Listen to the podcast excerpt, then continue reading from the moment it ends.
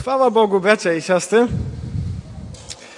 Mam nadzieję, że wybaczycie mi dzisiaj brak marynarki, ale jak wszyscy widzimy i czujemy, e, temperatura stanowi poważne wyzwanie, również dla mnie. E, mam nadzieję, że mucha chociaż to zrekompensuje, że tej marynarki nie ma. E, zanim jeszcze przejdę do treści właściwego kazania na dzień dzisiejszy, to chciałbym jeszcze na momencik wrócić do mojego poprzedniego kazania e, niedzielnego, które, jak przypominam, dotyczyło daru życia w pojedynkę. E, tam pojawiło się taki akapit, taki fragment, w którym mówiłem, że mm, są pewne zbory, w których wymaga się, aby pastor nie tylko mógł, ale musiał koniecznie mieć żonę, że to jest jakiś taki niezbędny warunek do służby. E, no i z racji, że pojawiło się pewne małe zamieszanie, to chciałbym e, dokonać pewnego sprostowania.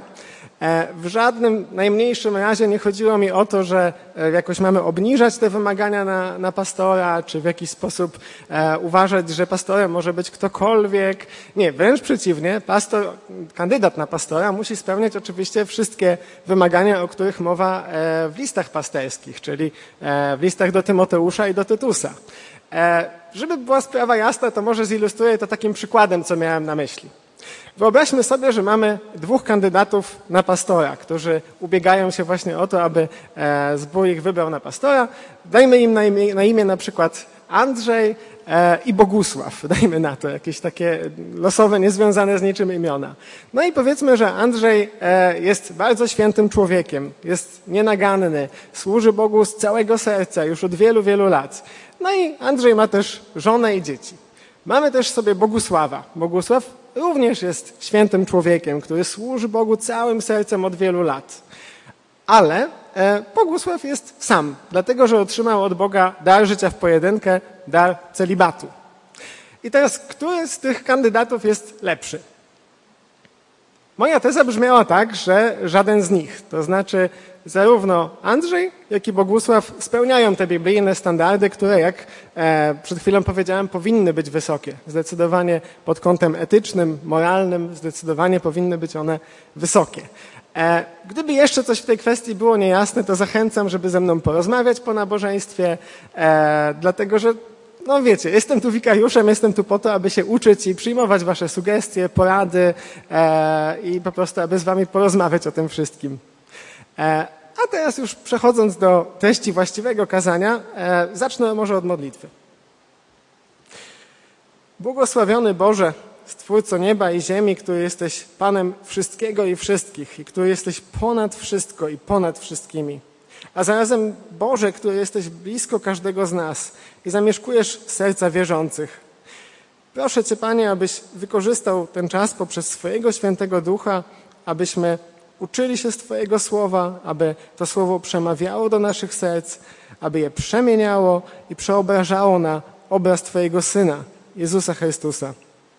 Dziękuję Ci za Twoje słowo, że ono jest wiecznie żywe i e, tak jak słuchacze mowy Pawła na Areopagu mogli go doświadczać i mogli go słuchać e, w pełni Jego życia, w pełni Jego życiodajnej chwały, tak proszę Cię, żebyśmy my również mogli poczuć się, jakbyśmy stali na Areopagu i słuchali mowy Pawła, którą kierował do Ateńczyków i mogli zawierzyć jej, a nie odrzucić tą, jak to uczynili niektórzy, a jak czytaliśmy. Bądź uwielbiony, Panie, w imieniu Chrystusa Jezusa. Amen. Właśnie. Rozpoczynając moje kazanie, na początek chciałbym podziękować bratu Mateuszowi za przeczytanie e, tekstu, dlatego że to będzie właśnie tekst, z którego e, będę głosił. E, jak można się domyślić, pochylimy się właśnie nad takim jednym z najbardziej znakomitych epizodów w służbie apostoła Pawła, a więc nad jego mową, którą wygłosił na ateńskim Areopagu. Tak dokładniej mówiąc, to przyjrzymy się temu, w jaki sposób apostoł Paweł głosił Ewangelię swoim słuchaczom, aby wyciągnąć z tego różne lekcje, które pomogą nam, ludziom w XXI wieku, tym efektywniej realizować to wielkie posłannictwo, które powierzył nam Pan Jezus Chrystus, aby zwiastować Ewangelię wszelkiemu stworzeniu, wszystkim narodom na ziemi. W związku z tym moje dzisiejsze kazanie zdecydowałem się zatytułować Mowa na Areopagu, czyli Pawłowy przewodnik po ewangelizacji. Otwórzmy więc jeszcze raz proszę nasze Biblię na tekście, który niedawno usłyszeliśmy. czyli na 17 rozdziale dziejów apostolskich, dokładniej na wersecie 16. I zanim jeszcze będziemy um, czytać jeszcze raz poszczególne sekcje tego tekstu, to chciałbym spojrzeć na ten fragment, tak można powiedzieć, z góry, z lotu ptaka, żebyśmy mogli zobaczyć, jak on jest zbudowany, abyśmy mogli przyjrzeć się jego strukturze. Najpierw, jakbyśmy spojrzeli sobie na ten tekst, to mamy wersety od 16 do 21. I one myślę, że tworzą coś takiego, co nazwałbym takim narracyjnym wstępem. Tutaj zostaje zarysowany kontekst związany z pobytem Pawła w Atenach. Później mamy wersety od 22 do 31. I tutaj mamy po prostu do czynienia z mową Pawła, którą wygłosił na Areopagu. Później jeszcze wyodrębnimy sobie trzy części w tej mowie, ale to dopiero za chwilę, e, przez które Paweł przechodzi, aby e, wygłosić Ewangelię Grekom. No i w końcu mamy wersety od 32 do 34, które opisują reakcję słuchaczy na zwiastowaną Ewangelię. Podczas gdy do tej pory, kiedy słuchali Ewangelii, stanowili jedną grupę, to kiedy Ewangelia już została im powiedziana, nagle dzielą się na dwie grupy. Na tych, którzy przyjmują ją i na tych, którzy ją odrzucają. Czyli ich drogi, można powiedzieć, że się rozchodzą. No dobrze, ale skoro już jesteśmy zaznajomieni z budową tego fragmentu, to przejdźmy, można powiedzieć, od ogółu do szczegółu, koncentrując się już na samym tekście. Będę czytał począwszy od wersetu 16, posługując się e, Biblią Ewangelicznego Instytutu Biblijnego, czyli przekładem literackim. Paweł zatem pozostał w Atenach. Zgodnie z ustaleniami czekał na Sylasa i Tymoteusza. Widok miasta pogrążonego w bałwochwalstwie wprawił go w stan duchowego wzburzenia. Rozprawiał więc w synagodze z Żydami, dyskutował z innymi pobożnymi osobami i codziennie na rynku rozmawiał z tymi, którzy się tam akurat znaleźli.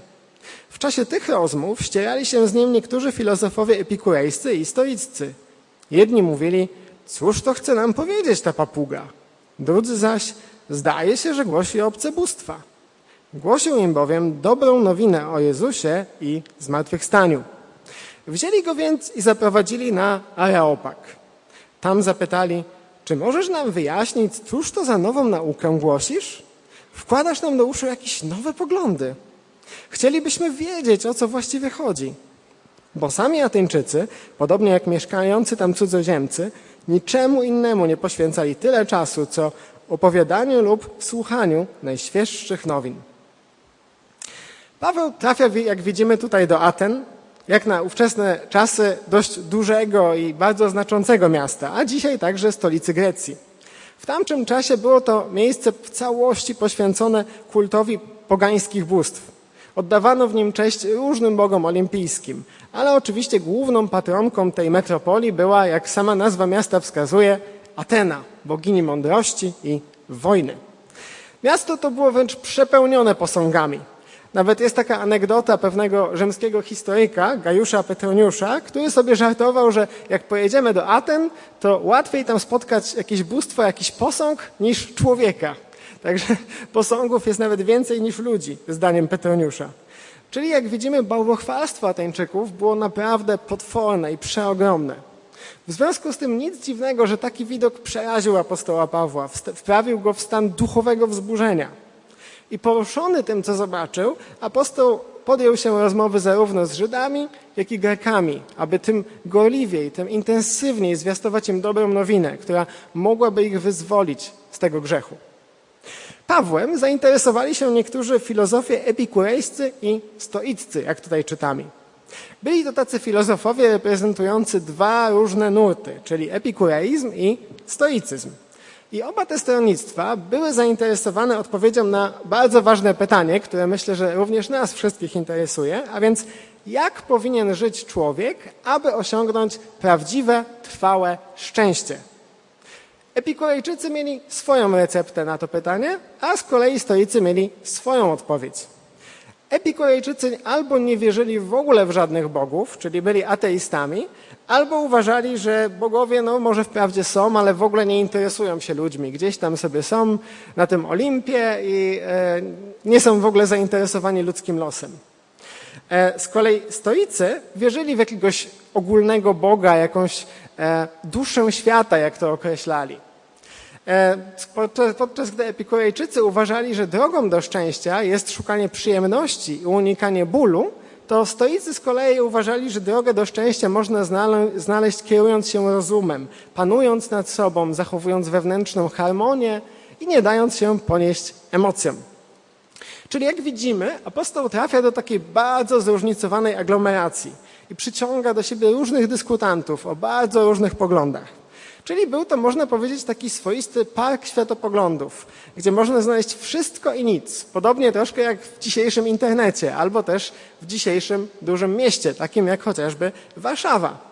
I właśnie myślę, że my też znajdujemy się w takiej podobnej sytuacji jak Paweł. To znaczy, żyjemy w stolicy, w nowoczesnym, pluralistycznym społeczeństwie, gdzie na co dzień możemy spotkać bardzo dużo różnych osób, którzy wyznają niesamowicie różne rzeczy, często najbardziej poplątane ze sobą. Są tu wierzący, niewierzący, wierzący w bardzo dziwne kulty, jakąś reinkarnację, za chwilę wróżki, horoskopy. E, tu nagle pojawia się islam. Tutaj jacyś ludzie, którzy w ogóle negują cokolwiek i że można wiedzieć cokolwiek, jacyś nihiliści. Miks jest niesamowity, zwłaszcza w takim mieście jak Warszawa i myślę, że mowa Pawła na Areopagu przygotowuje nas do starcia się z taką różnorodnością, z tak wielką różnorodnością perspektyw na Boga, na człowieka i na ich miejsce w świecie.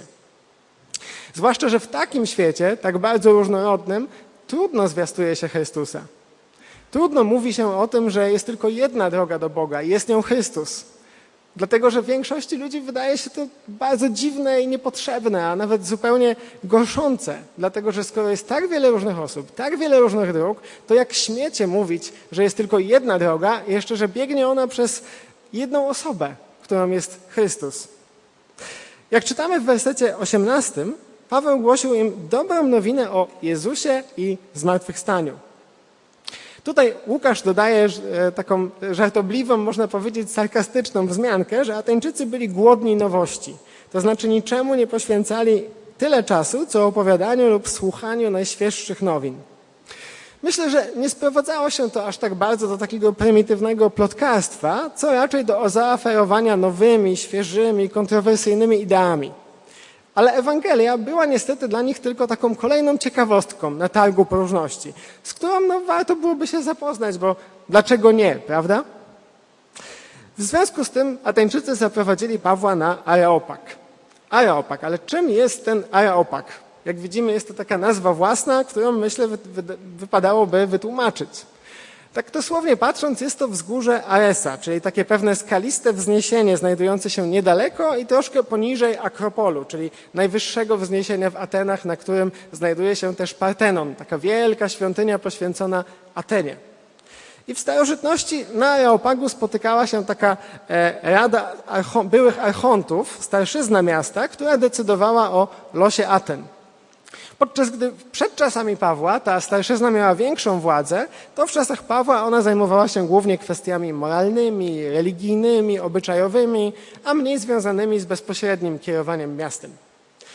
No i z racji tego, że czytamy w 22 wersecie, że Paweł stanął na środku Areopagu i rozpoczął swoją przemowę, na której głównie się skupimy, no to nie mógłbym tutaj nie przedstawić pewnego wizualnego kontekstu, który mam nadzieję sprawi, że Biblia i też jej przesłanie staną się dla nas tym żywsze, tym bliższe, prawdziwsze. Otóż niecały rok temu udało mi się wybrać z moją żoną na podróż poślubną właśnie do Aten. E, w związku z tym miałem okazję e, wraz z żoną zobaczyć to miejsce, o którym teraz Wam opowiadam. E, w związku z tym też pokażę Wam kilka zdjęć, które może ożywią tą naszą scenerię, sprawią, że poczujemy się, jak gdybyśmy tam byli. Proszę więc o wyświetlenie pierwszego zdjęcia. O właśnie, dziękuję.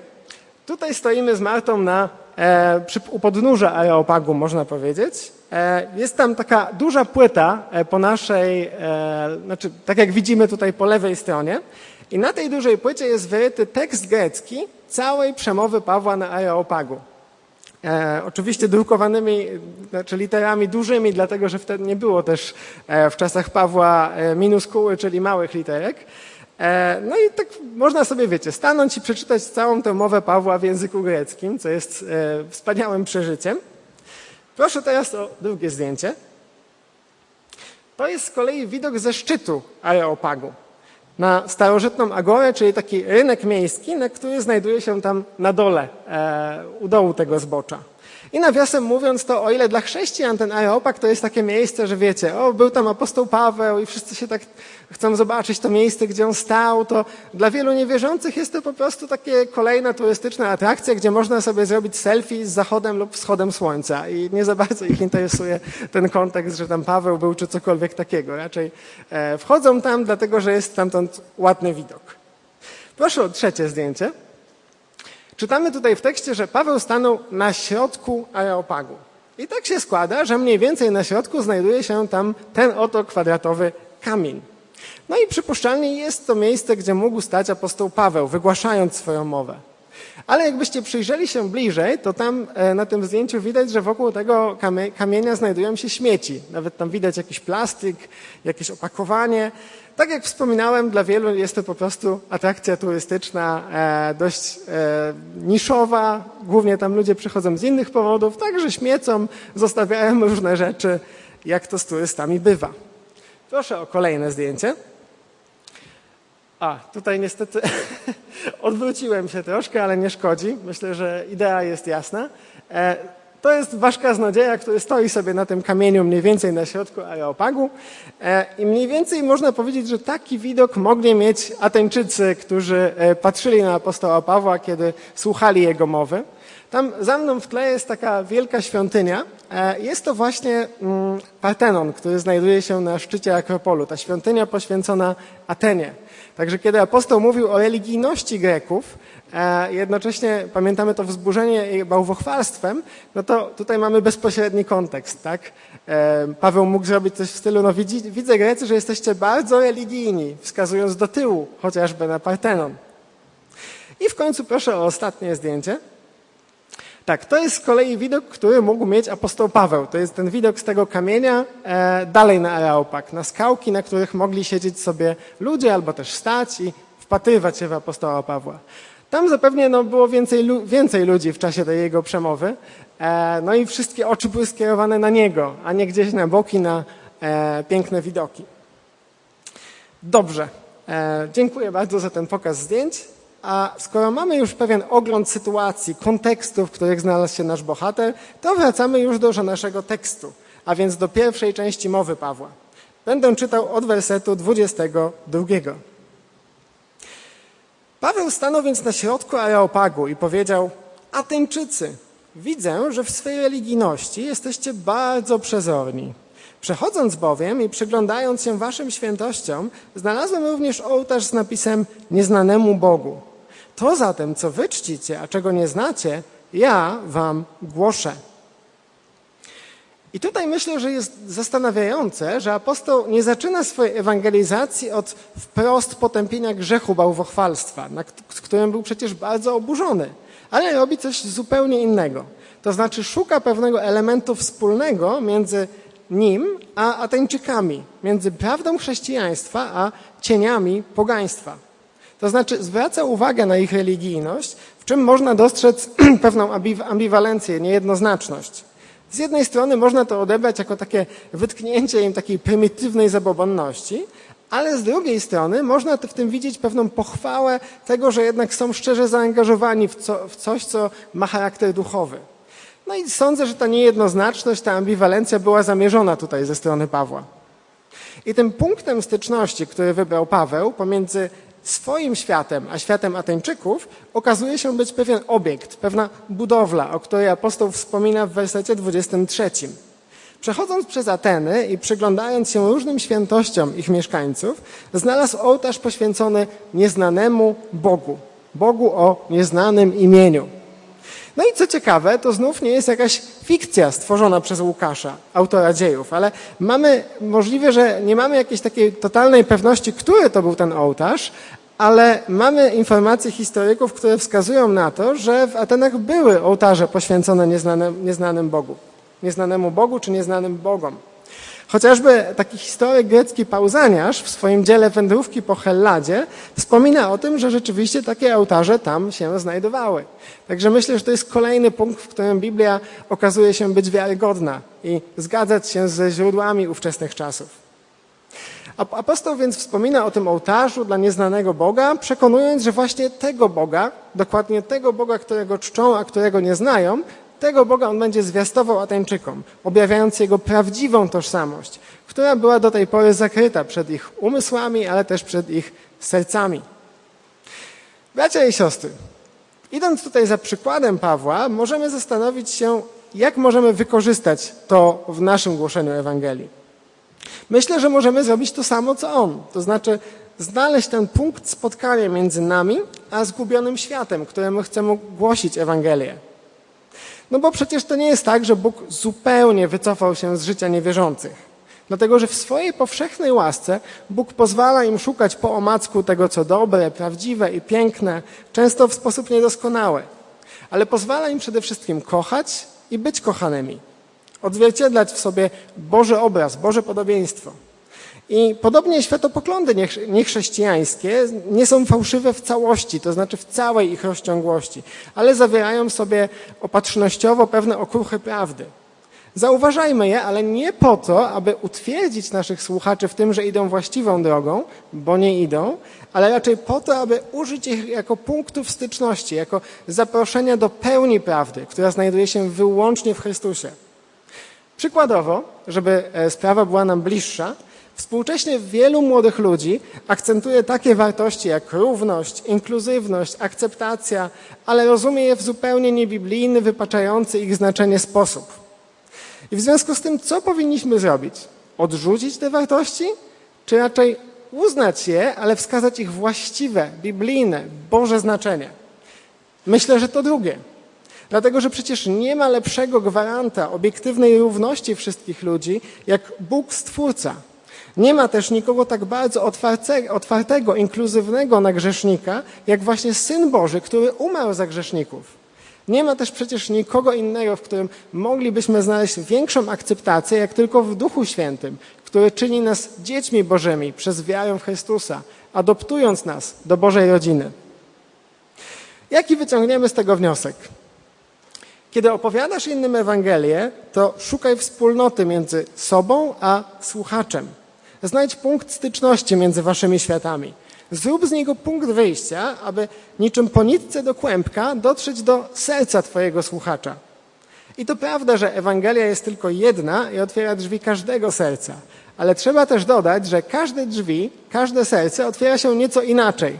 Tak też jest z naszymi drzwiami. Czasem trzeba przekręcić klucz trochę inaczej, czasem trzeba mocniej docisnąć, a czasem trzeba słabiej, czasem może troszkę w lewo, troszkę w prawo. Także drzwi ludzkich serc otwierają się na różne sposoby, ale wciąż otwierają się przy pomocy Ewangelii. Nie zapominajmy o tym. Dobrze. Przejdźmy zatem do kolejnej, czyli drugiej części mowy. Tym razem będę czytał od wersetu 24 i dalej. Bóg, który stworzył świat i wszystko, co na nim, On, który jest Panem nieba i ziemi, nie mieszka w świątyniach zbudowanych rękami. Nie służy mu się też za pomocą rąk, jak gdyby czegoś potrzebował. Przeciwnie, to właśnie On daje wszystkim życie i tchnienie i wszystko. Z jednego też wyprowadził każdy naród ludzki, by zamieszkiwał oblicze całej ziemi, a wszystkim tym narodom ustalił czas i granice zamieszkania, aby szukały Boga, czego może nie wyczują albo nie odnajdą, chociaż nie jest On daleki od nikogo z nas. W Nim żyjemy, poruszamy się i jesteśmy, jak to niektórzy z waszych poetów wyrazili, bo z Jego rodu jesteśmy. Jako pochodzący z rodu Bożego nie powinniśmy zatem sądzić, że boski byt przypomina złoto, srebro, kamień, wytwór sztuki lub myśli ludzkiej. Paweł naucza o jedynym prawdziwym Bogu, o Bogu, który przewyższa wszelkie wyobrażenia Ateńczyków. Wbrew filozofom stoickim, Bóg wcale nie jest światem, ale stworzył świat i wszystko na nim. Jest ponad światem, dlatego że jest wielkim Panem nieba i ziemi. Wbrew filozofom epikurejskim z kolei, Bóg wcale nie porzucił człowieka, ale w swojej opatrzności dalej interesuje się jego losem, jego życiem, a co więcej, nie jest on daleki od nikogo z nas. I tym, wbrew też ludowym przekonaniom, wbrew zwykłym przekonaniom zwykłych mieszkańców Aten, nieskończonego Boga nie da się zamknąć w murach jakiejś świątyni i tylko odwiedzać w takim dogodnym dla nas czasie. Tak zostawić, przyjść sobie do Boga, który tam gdzieś jest w tym budynku, a potem powiedzieć mu papa i dalej żyć swoim życiem. Tak się nie da zdaniem Pawła. Dlatego, że ten Bóg, któremu, którego apostoł Paweł zwiastuje, on nie jest z drewna, nie jest z kamienia, nie jest nawet ze złota, choćby najpiękniej lśniącego, ale jest żywym Bogiem, który jest ponad wszystkich, ponad wszystkimi, ponad wszystkim, ale też z każdym i blisko każdego. Jest zarówno w pełni samowystarczalny w swojej autonomii, jak i też w pełni troskliwy o losy swoich stworzeń. Więc tylko ten Bóg jest Bogiem w pełni znaczenia tego słowa. I apostoł zmusza swoich słuchaczy do zastanowienia się nad swoimi fałszywymi przekonaniami na temat Boga. To znaczy jest gotowy powiedzieć o Bogu prawdę, całą prawdę i tylko prawdę. Nie zgadza się na takie jednostronne, wybiórcze, wybrakowane prezentowanie obrazu Boga, który spodobałby się ich słuchaczom. To znaczy nie tworzy jakiegoś bożka, który podobałby się Ateńczykom na ich obraz i podobieństwo, ale głosi o Bogu takim, jakim jest. Jego przemowa jest konfrontacyjna w swoim charakterze i uderza w poglądy wszystkich grup, które go słuchają, zauważmy, niezależnie od tego, jak bardzo były podzielone między sobą. Celem Pawła nie jest jednak tylko niszczenie jakichś fałszywych opinii, nie jest tylko polemika, ale przede wszystkim dotarcie do serc słuchaczy. Dlatego punktowanie tych wszystkich błędów e, równoważy często takimi różnymi nawiązaniami do kultury greckiej, robiąc jakby ukłon w stronę Ateńczyków. Nie wiem, czy wiecie, moi drodzy, ale w Biblii mamy cytaty nie tylko ze Starego Testamentu, ale w Nowym Testamencie spotykamy też cytaty, co ciekawe, z autorów e, pogańskich, jak moglibyśmy tutaj przeczytać. W wersecie 28 nasz bohater, czyli Paweł, stwierdza, że w nim żyjemy, poruszamy się i jesteśmy, uwaga, jak to niektórzy z waszych poetów wyrazili, bo z jego rodu jesteśmy. Czyli Paweł łączy w tym miejscu dwa cytaty z e, pism autorów pogańskich, nie chrześcijan, nie Żydów. Konkretnie poety Epimedesa z Krety oraz poety Aratosa z Soloi. Czyli łączy takie dwa utwory, które co ciekawe, co jest jeszcze bardziej kontrowersyjne, w oryginale dotyczyły Zeusa, tego najwyższego boga Olimpu. I Paweł bierze te dwa cytaty i reinterpretuje je, odnosi je do prawdziwego Boga, który stworzył niebo i ziemię. Także ten zabieg Pawła może się wydawać dość kontrowersyjny, ale e, jest pewnym sposobem, aby sięgnąć do serc Ateńczyków, aby skorzystać z tego, co przemawia do ich serc. Dlatego, że Ateńczycy nie reagowaliby w żaden sposób na cytaty ze Starego Testamentu. Stary Testament był autorytetem wyłącznie dla Żydów, nie dla pogan. W związku z tym Paweł sięga do ich świata, do ich sfery wyobrażeń, do tego, co mm, porusza ich serca i ich umysły i bierze z tej puli e, materiału, nawiązuje do tego, ale tak zmienia znaczenie tych rzeczy, aby wywyższyć nie Zeusa, nie jakiegoś marnego Zeusa, ale prawdziwego Boga, który jest ponad wszystkim. Myślę, że dziś również możemy zrobić podobnie. To znaczy, jeśli jesteśmy świadomi, czym żyje nasza kultura, czym żyją ludzie wokół nas, czym żyją nasi niewierzący znajomi, e, przyjaciele, to możemy odwołać się do ich świata, do książek, które oni czytają, do idei, które ich poruszają, a nawet do filmów, które, które oni oglądają, nie po to, aby po prostu porozmawiać sobie e, na temat wytworów naszej kultury, chociaż to też jest dobre, ale po to, aby znaleźć pewną kotwicę, dzięki której będziemy mogli przyciągnąć ich do Chrystusa, aby tym lepiej trafić do ich imaginarium, ich świata, którym żyją, do ich weselca, do ich wnętrza, wraz z przesłaniem Ewangelii. Więc jaką praktyczną lekcję moglibyśmy wyciągnąć z tej części przemowy? I myślę, że sformułowałbym ją w następujących słowach. Kiedy głosisz Ewangelię, mów o Bogu prawdę, konfrontując słuchacza z jego fałszywymi wyobrażeniami. Dlatego, że to tak naprawdę często w tych wyobrażeniach tkwi źródło ich grzechu.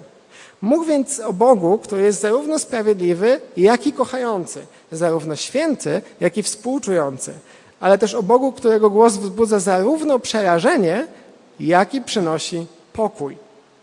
Nie wahaj się przy tym wykorzystać wszystkich możliwych środków, które pomogą Ci mówić o Bogu w sposób zrozumiały, przystępny, poruszający dla Twojego odbiorcy. Dobrze, zwróćmy się więc do trzeciej i zarazem ostatniej części mowy apostoła Pawła na Areopagu. Będę czytał od wersetu 30. Pominąwszy więc czasy niewiedzy, Bóg wzywa teraz wszędzie wszystkich ludzi, aby się opamiętali, ponieważ wyznaczył też dzień, w którym sprawiedliwie osądzi zamieszkały świat. Sędzią będzie człowiek, którego on ustanowił, a dowód na to przedstawił wszystkim, gdy wzbudził go z martwych. Jak czytaliśmy wcześniej, Bóg od początku chciał, aby wszystkie narody szukały Go, czego może nie wyczują i nie odnajdą. Jednak wraz ze śmiercią i zmartwychwstaniem Chrystusa dobra nowina skierowana jest, już jest teraz do wszystkich narodów, nie tylko do Żydów, ale też do pogan. Kończy więc się ten czas szukania Boga po omacku, dlatego że nie ma już potrzeby błądzić w ciemnościach, skoro światu ukazało się piękne światło Chrystusa, które rozświetla wszystkie serca. A Bóg wzywa teraz wszędzie wszystkich, aby się opamiętali. I to wezwanie do nawrócenia, to znaczy do odwrócenia się od swoich grzechów i zwrócenia się ku Chrystusowi jako swojemu Panu i Zbawicielowi, stanowi istotny element głoszonej przez Pawła Ewangelii. No i wierzę, że oczywiście podobnie powinno być w przypadku głoszonej przez nas Ewangelii. Ale na czym Paweł opiera to swoje wezwanie do upamiętania?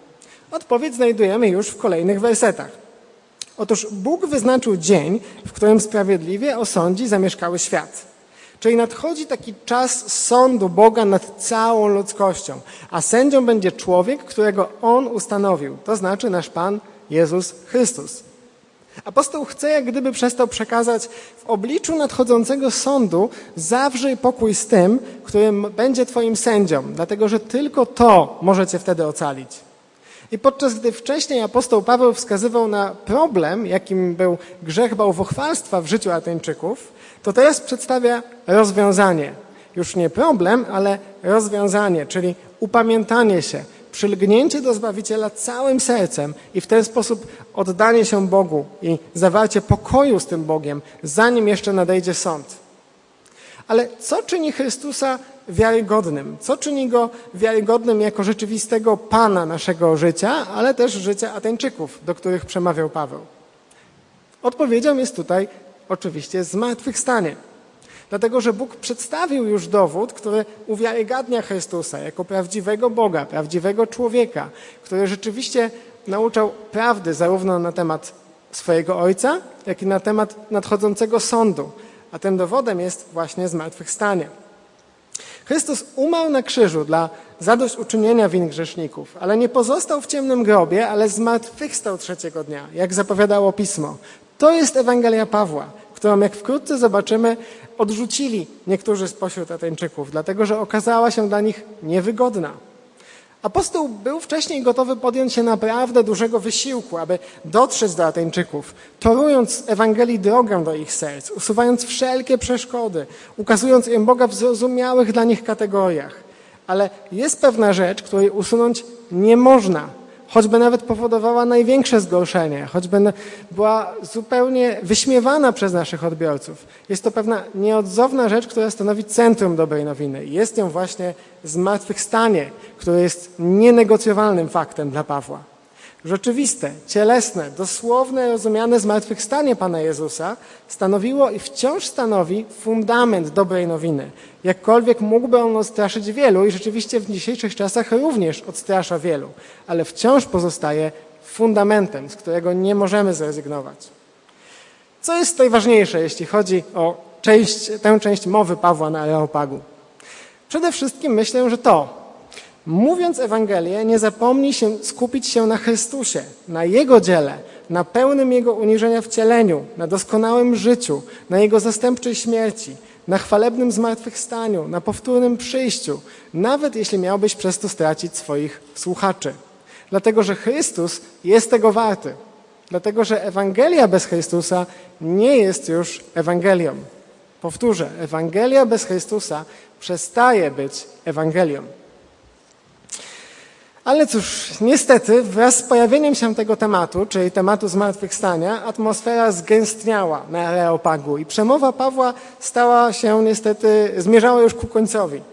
Przeczytajmy więc wersety od 32 do 34, które opisują reakcję odbiorców.